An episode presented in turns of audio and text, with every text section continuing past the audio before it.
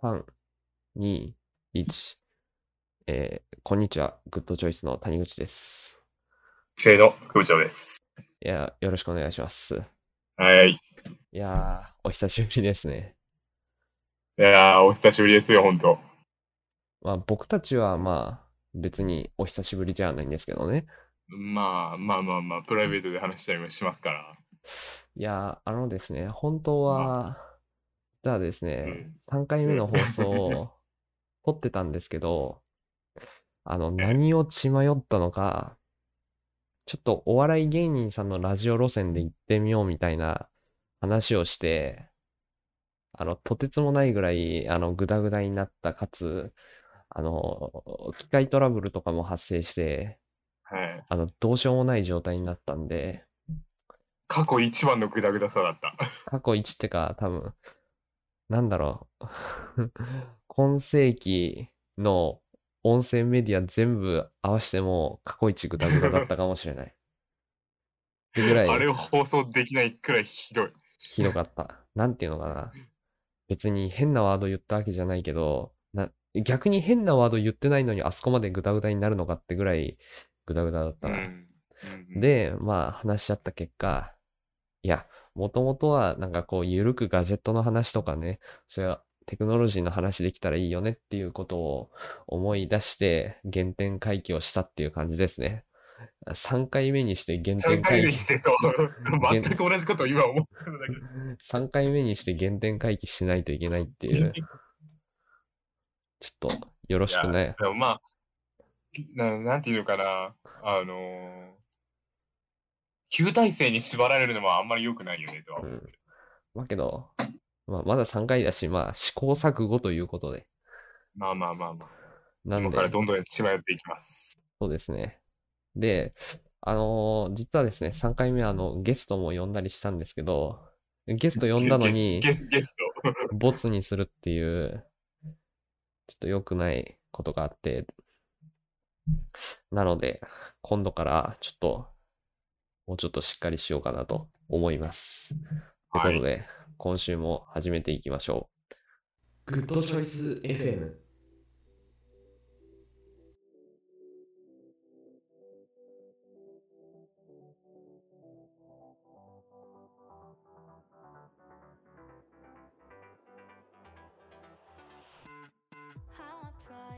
改めまして、こんばんは。グッドチョイスの谷口です。部長です。こんばんはではねえな。おはようございますかもしれんし、こんにちはかもしれんし、こんばんはかもしれない。全部言う？全部言う？おー、そう、まあまあいいけど。てかね、あの、どうでした？夏休み。え、俺？うん。え、いや、何ましてました？あ、え、なんかずっとマイクラしてるか、プログラミングしてるかっていう。あー、なるほどね。まあ、とか言いつつ、あの、僕も副部長と一緒にずっとマイクラしてたんですけど、え、そんな来てた？まあまあ、それなりにやって、でね、あの、うん僕もあの、大体、あの、副部長とやってることは同じなんですけど、あの、マイクラしたり、プログラミングしたりっていう。でですえ、ね、プログラミング何してたの？僕はまあ、JavaScript と Java をちょっと同時に始めたんですけど、JavaScript あはね、えなんとなく理解をし始めてきてうんる。なんか、あこういう仕組みでこう動いてこうなのね、みたいな。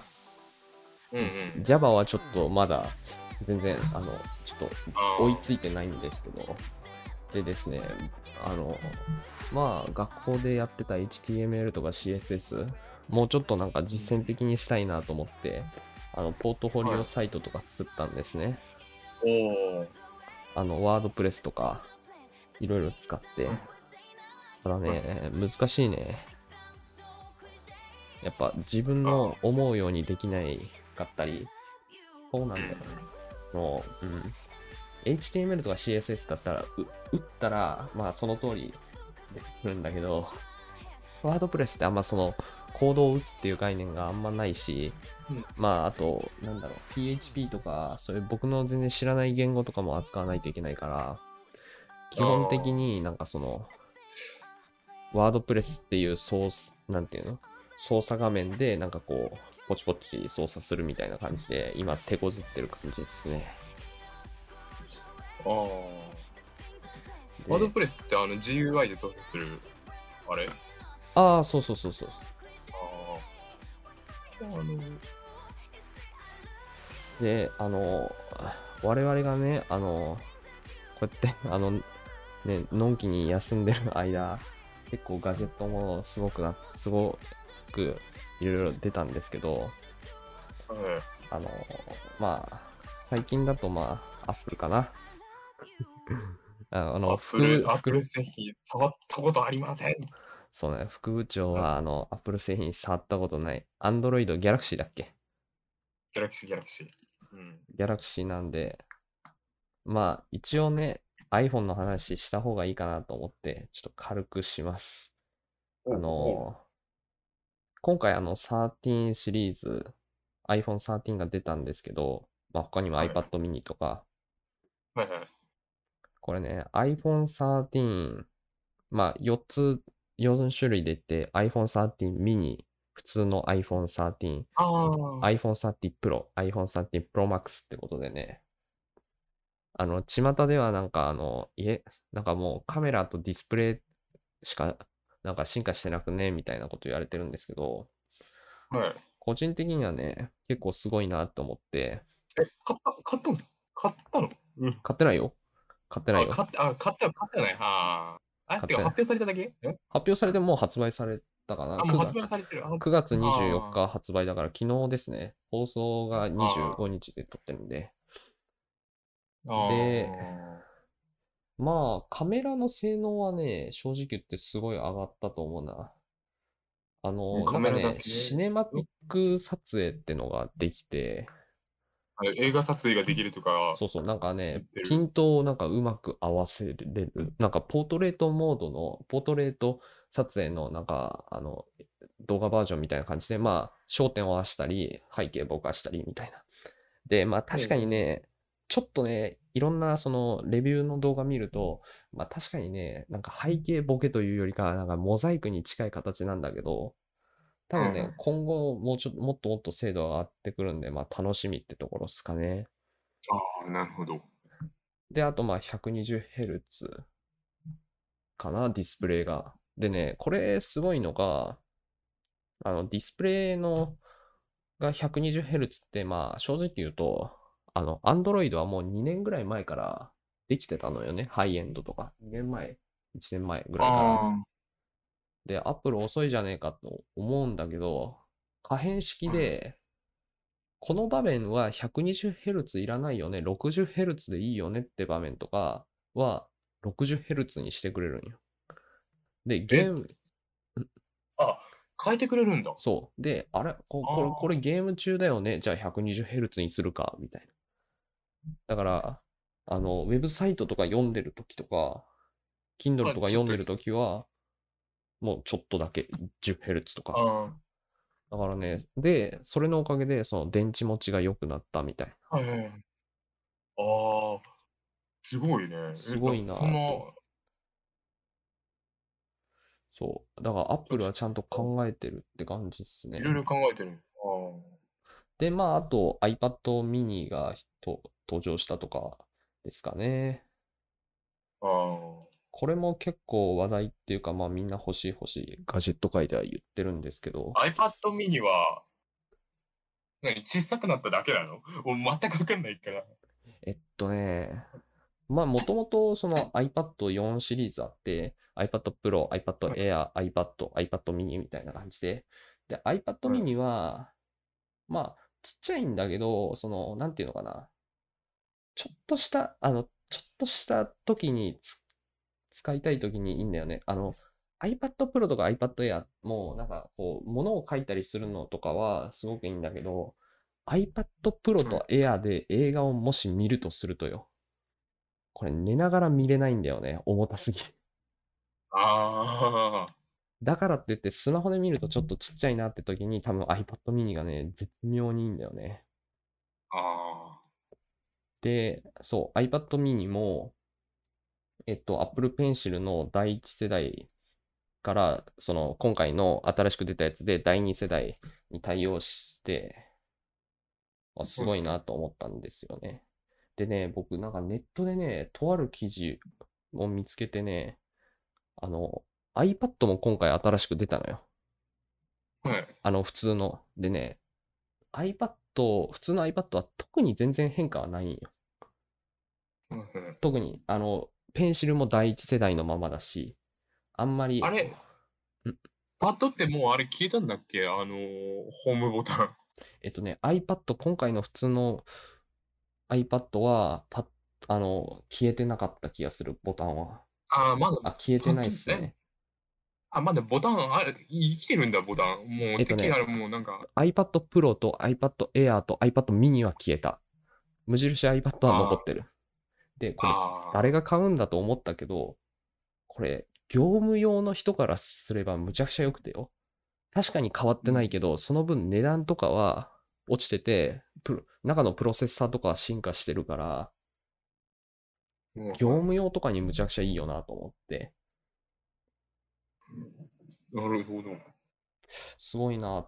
だからそれ、確かにそういう考えもできるなと。だからそういうガジェット好きな人とかね、そういう人たちはその高いレベルを求めてくるけど、やっぱうんその業務用とか考えると、そういう値段、安く抑えて、最小限のことでどれだけ値段を抑えれるかっていうのもね、大切だなって思いましたね。なるほど。で、他にもいろいろ、なんかカメラ界もいろいろ発表されたりしたんですけど、いや、あの、前々からあの、僕実写動画撮りたいって言ってるじゃないですか。あなんかそう、僕が今こうやってあの、ラジオしてるのは、あの、どうしてもちょっと、ガジェット YouTuber で iPhone8 で撮影は厳しいんじゃないかと思ってね、ずっとあケチ、ーケチってるなんか、ところがあるんですけど、カメラもね、結構いっぱい発表されてね、ZV-E10 っていうソニーのカメラとか、はいで、何を買うかずっと迷ってんですよね。だから今狙ってんのは、昔、レベル、昔高かったカメラを中古で買おうかなっていう、昔高かった。あー。そどうなんだろう。俺もカメラあんま詳しくないからな。そうっすよね。まあカメラの話は、多分リスナーの皆さんも難しいんで、ここぐらいにしときましょう。でですね、あの、むちゃくちゃ新鮮な話なんですけど、はい。あの、私、あの、オキュラスクエスト2を買いまして、ああ、あのオキュラスクエスト2っていうのは、まあ、簡単に言えば、あ VR です。あ、はい。あの、Facebook 社が出してんのかな？それとも子会社うん。かな、ちょっとわかんないですけど、ああ、どうなんだろまあ、オキュラスクエストっていう、まあ、しぜひ、あの、概要欄貼ってるんで見てほしいんですけど、あの、VR です。でね、これ、すごいのが、あ、今ね、触ったら、電源が立ち上がったんだけど。この VR ね、僕はすごいと思うんだけど、ん3万7千円なんですよね。8000円ぐらいかな。3万7千。えーうんで、まあまあ。確かに他の人、まあ他のリスナーさんとかきわかんない方が聞くと、あれ？高い高いのか？安いのか？ってなるんですけど、プレイステーション VR は確か、プレステ10、万近そう、くプレ9万だっけ？ステ、プレステ買って、プレステ買ってかつ VR も買わないといけないから、合わせて10万ぐらいか。プレス、えー VR 本体だけでも6万ぐらいしたかな。それぐらいしたから、だから、オキュラスクエスト2は、この単本体だけ単体で、えっ、と、3万7千とか8千ぐらいだから、むちゃくちゃ安いなと思って。ああ。ちなみに気になってるんだけど、あの、オキュラスとか、そのプレイステーション VR 以外になんか他に VR って今有名なのってなんかあるっけ？あんまないね。なんだあのその2つだけかな？今市販というか。なってるのはそうだね。なんか、いや、あるっちゃあるんだけどね、僕もあんまり把握できてないんですけど、あるっちゃあるのよ。けどね、正直 VR はまあ、プレステ VR とオキュラス、てかもう、今はオキュラスが独占状態なのかな今ちょっと思い出したけど、そういえばなんか、あれ、ギャラクシーだっけ？なんか出してなかったっけ ?VR。えええ、なんだっけ？名前出るかねえっと、ギャラクシあ、ギャラクシーじゃない、サムス、ギャラクシーじゃない、あじゃないササムスンかな。あ、いや、ギャラクシーだ。あ、ギャラクシーギア VR ってやつだ。なんか、これは何なんだろうあ、違う。これはあれだ。スマホ入れるやつだ。ー。ああ、なるほどね。ああ、そうか、そうか。あそうなんだ。で、ギャラクシーじゃない、あの、オキュラスクエスト2。これ、まあ、あれ、あれは普通に映像入ってるやつでしょ？もうすでにそうそうそう液晶が入ってるそうそうそう。で、昨日いろいろやったんですよね。あの、で、まあ、無料でなんかそのジェットコースターの映像が見れるものが入ってたんですけど、よくあるやつ、よくあるやつね。あれ、これね、驚、あの、てか、まあ聞いたらみんな嘘だろって思うけどね、本当にちゃんとい怖いのよ。あの、まあまあ、つけるじゃん。つけるじゃん。つけて、あのね、普通にね、地面に足ついてるのよ。地面に足ついてるのに、つけたら、なんか、その、ジェットコースターの揺れ方によって自分の体も、なんか勝手に揺れるのよ。ジェットコースター右傾いたら、あ、僕も右に傾くとか、その、ジェットコースター登っていってる途中はなんか、体の重心が後ろに行って、で、前、なストーンって落ちるときは体前に行くみたいな。何なんだろうね。多分、目が多分、、それに関しては、そう、脳の錯覚だと思う。そう。多分、目が見た映像を、映像、見た映像を、に、多分体の重心を合わせようとするんだよね。うんうん不思議だっそう。て思ったね。でもね、そう、なんか映像に合わせて感覚がね、何、感覚、何、それに合わせて感覚がなんか変わるっていう、ななんていうのかな。そういうのはね、多分ある。うん多分あるとは思いや、これだけでね、買ってよかったと思ったんだけど、う。で、VR がそれだけなんかぬ、あの、入り込めるうん。感じになるね。その、やったことないからわかんないんだけど。うん。だから、それでだけでね、価値あるなと思ったんだけど、あの、僕はあの、3回やって酔いました。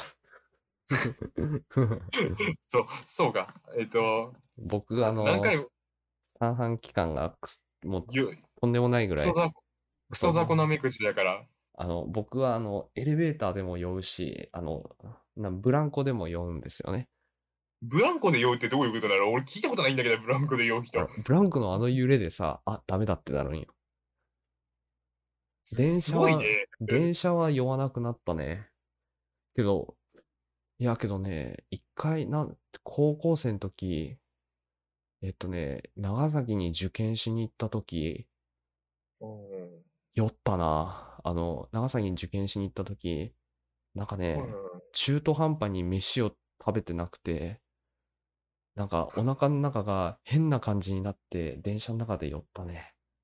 死ぬかと思ったね。受験結果は死んだんですけど。ねお、お、おい、おい。で、あの、で、まあ、そうね。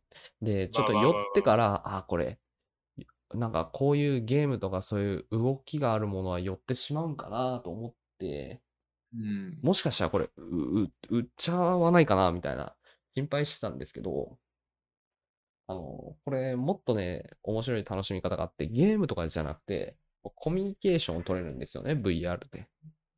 あまあ、それが VR チャットっていうものこれね、むちゃくちゃ面白い。あの、まあ、VR チャットって、まあ、簡単に言えば、まあ、なんか、その、とある空間があるんですよね。そのとある空間の中に、アバターの僕が、まあ、召喚されて、で、なんか他の方とかのアバターも見えて、その VR 上で、まあ、キョロキョロしながら、声をかけられるんですよね。アバターがこっちに歩いてきて、はーいみたいに言われるから、僕も、あ、はーいみたいな感じで。むちゃくちゃ面白いんですけど、あの、そのワールドが、なんか、その、日本の神社みたいなものがあるワールドがあるんですよね。でね、そこに、まあちょっと試しに行ってみたら、なんか日本人はいないんですけど、日本が好きな外国人が、くさんいて、あの、片言の英語で、あ Hello,、uh, I'm Japanese. I can speak English well. みたいな感じで、あの、こんにちは、日本人です。英語ちょっとあんまりうまく喋れないっす。みたいに言ったら、おう大丈夫、大丈夫ってうん言ってくれるんですよ。で、そう、日本語で？そうそうそう。え？え、日本語喋れるの？って言ったら、あ、ちょっとねって。そう。すごいね。い誰がいたかな？インドネシアの人もいたし、ロシアの人もいたし、中国の人もいたし、ベトナムの人もいたな。うんい。てか VR チャットすごいね。結構盛ん。いろんなとこで遊ばれてるんだ。うんだからね、めちゃくちゃ面白い。なんか、てかね、こういうことをやると英語って伸びるのかなって思ってしまあー、でもそれはあるかも。その、う。うん。あ、でもやっぱ、留学とかしたら、なんかもう、そう。英語しか使わないから、そう、使えないから、英語はもう無理でも、ね、何そう勝手に覚えるっていうのは聞いたことある。英語を覚えてないと、まあ、あ まあ、死みたいなもんだから、人とのコミュニケーションが取れないから。だかだら、けど、それは VR で、まあ、そう、まあ、VR はまあ、ずっとじゃないだろうけど、まあ、うん、その、ずっとそうそう。外、外国、確かあれ、外国のやつでしょ？そうそう、あの、注意してほしいんだけど、あの、日本語非対応だから、そう、日本語来たようだし。あの、全部設定も英語っていう。だからね、ちょ、ちょっとね、すしょ、しょっぱな戸惑うね。なんか僕もなんかいいろいろ適当に設定いじってたら、急に人とうんコミュニケーションが取れなくなって、ああれなんでだと思って、セッティングのところをさ、なんか、でさ、VR してるからさ、スマホ見れないわけよ。だからさ、ここの英単語なんだって思ったらさ、もう、あき、あの、一回 VR 外して、調べて、で VR つけて、みたいな。あ、で、ま、うん立ち上がるの待って、あ、立ち上がった、みたいな。で、またセッティング、みたいな感じで。そこがね、残念ポイントみたいな感じなんですけど。だから、なんかちょっとマルチタスクとかにこう、うまく対応してくれて、したらいいんですけど、だから、できんのかな？画面上に、ウェブページを。ああ、ああ、なになに、なに、VR の中でスマホ使うみたいな。そうそうそう。だから、なんかもうあー常、常に右えでも、右上ありそうにじゃありそうだけどね。ああるかもね。右上？そう、まあなんか常に右上に Google が 起動してて、あ、わかんねえと思ったら。まあまあただね、それなしで、あの、そのとっさにこうコミュニケーションを取ったりするのが面白いんよ。あで、もう、あの、その、ジャパンとかそん、あの、全然違うワールドとか行ったらもう、もう普通に英語でバンバンバンバン話が出てくるもんね。あ、カモンカモンカモンカモンみたいな感じバババババみたいな。だからね、そういうのもいろいろできたらなぁと思います。あ。なんで、まあ皆さんも気になったら、ちょっと Amazon のリンク貼ってるんで、調べてみてください。えっと、何分ぐらい喋った ?25 分か。じゃあ、今週のグッドチョイスいくか。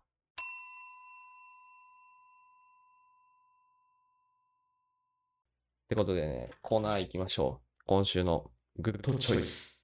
ってことでですね、あの、はい。今週のグッドチョイスなんですけど、あの、マジなこと言うと、今週のグッドチョイスはまあ、オキュラスクエストでもいいんじゃないかって思ったんですけど、え、オキュラスクエストじゃないの？オキュラスクエストじゃないですよ。あの、え？私、ロジクールのメカニカルキーボードを買いました。ああ、そっちか。あの、あの、ボイチャしてるときにクソ、クソうるせえやつ。あの、副部長とあのマイクラしてる時とかに、あの、その、ボイチャーするんですけど、あの、メカニカルキーボードね、カチャカチャ言うっていう。あの、名前が DKL、えーメカニカル K835 ってやつで、まあ、Amazon のリンクもまた下に貼っとくんですけど、まあ、普通のメカニカルキーボードみたいな感じで、えっ、と、軸は赤軸です。あの、簡単に言えば、あの、すあ、あの、カチカチカチカチカチ、カチカチカチとかいう音じゃなくて、なんか、スコスコスコスコスコ、スコスコスコスコみたいな感じの音が鳴るんですよね。あ今、録音してな、え、なんか生、今、スコスコできない？今、スコスコ。こんな感じですね。みたいな感じで。あの、これ何がいいかって、あの、僕が今まで、その、メンブレン式っていう、まあ、簡単に言えば、まあ、打ち心地は、まあ、いよくはない。なんか、なんていうのかな。あの、学校、あの、学校の、あの、パソコンルームとかにあるような、あの、うんキーボードを使ってたんですけど、それもロジクールなんですけど、まあ学校のパソコンルームどんなのだったっけななんか、その、ああんまりカチカチカチとは言わないような。で、うん僕、ちょっとあの、先月からあの、インターンを始めて、で、インターンで、あの、やたらとあの、その、文字を打つ作業が増えたりで、あの、今後家でもなんかそのインターンの作業とかやったりとか、僕もさっき、えっと、ウェブサイトを立ち上げたとか言ったんですけど、そういうことをするってなると、どうしてもその、文字を打つときに快適に文字を打ちたいなっていうことで、まあ、このロジクールのあのメカニカルキーボードを買った感じになるんですけど、うんうん。これね、むちゃえ、くちゃそれ、ちなみにノートにつないでるのそれ。ノートあ、そう、ノートにつないでる。えっと、有線です。これ有線で、そう、有線なんですけど、これ値段がね、7000円ぐらいだったんだよね。有線で7000円。そう。てかね、メカニカルキまあーボードで7000円は安いよ。7000円方なの普通に。ね、1万するし、あの、まあ、もし仮にうん Bluetooth つのメカニカルってなると、普通に2万超えるかな。うんうん。あの、僕はあの、あと、これ、ハッピーハッキングキーボードあっていう HHKB っていう、うん。メカニカルキーボードとはまた違うんですけど、まあ、まあ、それもなんかスコスコスコっていう感じの音がするんですよね。あの、セブンイレブンの ATM とかの暗証番号を打つ やつにみんな売使うったことあんのかな？ことあんのかな？けど、あれに使われてるのは、あれと同じ方式をとっているその HHKB っていうキーボードと迷ってたんですよね。で、HHKB って3万5千とかするんですよね。うん。で、打ちまあ心まあそう打ち心地は多分メカニカルキーボードも HHKB も、まあ、HHKB の方が打ち心地はいいんだろうけど、その、そこまで変わらないんですよね。で、HHKB のいいところって、まあ、Bluetooth 対応だったり、もうデザインが洗練されてたり、うんうん。結構かあの、コンパクトなやつだったりとそう、コンパクトだったり、かっこいいし。うん。けど、2万何千円っていうのをプラスしてそれを買うぐらいなら、ロジクールでもいいよなって。で、そのお金で、ね、あの、今で言う VR とか買った方がよくね？みたいな。っまあまあまあ、うん。て感じで買った感じなんですけど、これね、まあ、普通買う前に気づけよっていう欠点があるんですけど、あの、とてつもなく音がするっていう。あのね、うん。普通にそうだな。うんへ部屋で使ってたら、母親から、あんたはキーボードの音を風呂場待ちするよ、みたいな。いや、そんなにひどいよ、それう。ん。いや、結構響くんで、これ、とてもじゃないけど、インターン先には持っていけないし、あの学校の図書館とかで使ってたら、あガチであの、多分入場禁止出るかもしれない。ままあ、てか、でも、それ、あれでしょ？有線のキーボードなんでしょ、うんあ、でもコ、ンパクトなのそれ。あコンパクト、天気はないんよね。まあ、コンパクトなのかなコンパク。トではないでしょ多分部屋に置くようでしょ、うんココンパクトではないね持ってかんやろ、あんた。持ってかんやろ。うん。ただ、見せつけるために持っていくかもしれん。で、あの、出禁になるっていう。まあ、みたいな感じで、あの、なんかね、そういうう、んその、メカニカルキーボードなんかいいの欲しいなとか、あと、ゲーミング、ゲーミング系の人とか多分メカニカルキーボードよく使うと思うんですけど、あの、ゲーミングでって、あの、やたら光るんですよね。うん。で、あ、あんまり光るデザイン好きじゃないなとか、うん、別に光る必要ないなとか、いや、1万円切ったの欲しいなとかいうのなら、多分、このロジクールの、あの、K835、835っていうのかなはおすすめだと思います。むちゃくちゃ。なるほど。なので、Amazon のリンク貼っておくので、ぜひよかったら買ってみて。まあ、あの、ヨドバシカメラとか多分ビッグカメラとかお近くのね、行ったら多分置いてあると思うので、僕もそのビッグカメラで試し打ちして、あ、これ買いたいと思って買った感じですね。色は、えっと、白と黒が出てます。で、えっと、軸は赤軸と青軸があります。みたいな感じですね。まあ、で、で4種類ってことか。みたいな感じです。ってことで、今週のグッドチョイスでした。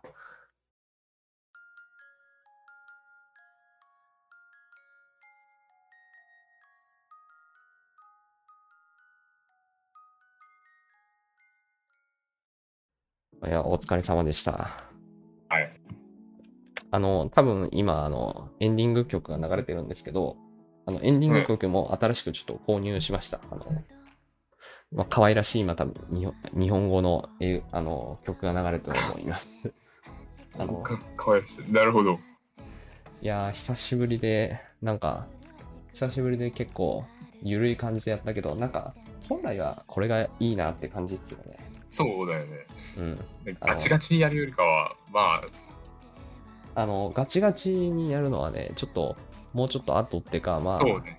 副部長は、とはまあ、その、いわゆるガジェットとか、テクノロジーとか、プログラミングとかの話を今後できたらいいし、まあ、もうちょっとガチガチのやつは、まあ、他のお笑い得意な人、お笑い得意っていうか、まあ、僕は別に得意じゃない お笑い得意なんですけど、まあ。なんかそういうの好きな人とやったり、将来的にはなんか、マジで、なんかすっごい、あの、なんか綺麗な人と、あの、なんか、おしとやかに、あの、読書の話するっていう番組とかやってみたいですね。あの、今日、今週読んだ素晴らしい読書の話、おしゃれこれもグッドチョイスかな。おしゃれな、あの、どっかの古民家を綺麗にかい、綺麗にして、あの、古民家買って綺麗にして、で、そこで生放送しながら、おしゃれに、コーヒー飲みながらね、やってみたいって感じですね。で、早くあなの、なるほど。実写もね、あの、なんなんとかね、コンセプトは考えてきてるのよ。なので、まあ、楽しみにしてください。ということで、えー今週も聞いていただきありがとうございました。グッドチョイス。FM は Spotify、Apple Podcast、Google Podcast など各種ポッドキャストメディア、YouTube で配信しております。えー通勤・通学でデータ、通信費をかけたくない方はぜひ、えー、ポッドキャストメディアを使って、えーとダウンロードしてお聞きください。えー他にもグッドチョイスでは Twitter、Instagram をやっております。えー YouTube、ポッドキャストの概要欄または Twitter、インスえーインスタグラムですべて小文字で GODCHOISE はい、えーアンダーバー JP と検索して、えーチェックしてください。えはい。ーで、まあ、他にも今回紹介した、その、リンクとかも全部概要欄に貼っておりますので、ぜひ、えーチェックしてみてください。で、えっ、と、グッドチョイスではメッセージを募集してます。えーメッセージボックスから、えご記入ください。ということで、いやあで、メッセージは、えっ、と、ポッドキャスト内で紹介させていただくことがあります。ということで、それではまた来週。ありがとうございました。はいバイみんなバイバイ。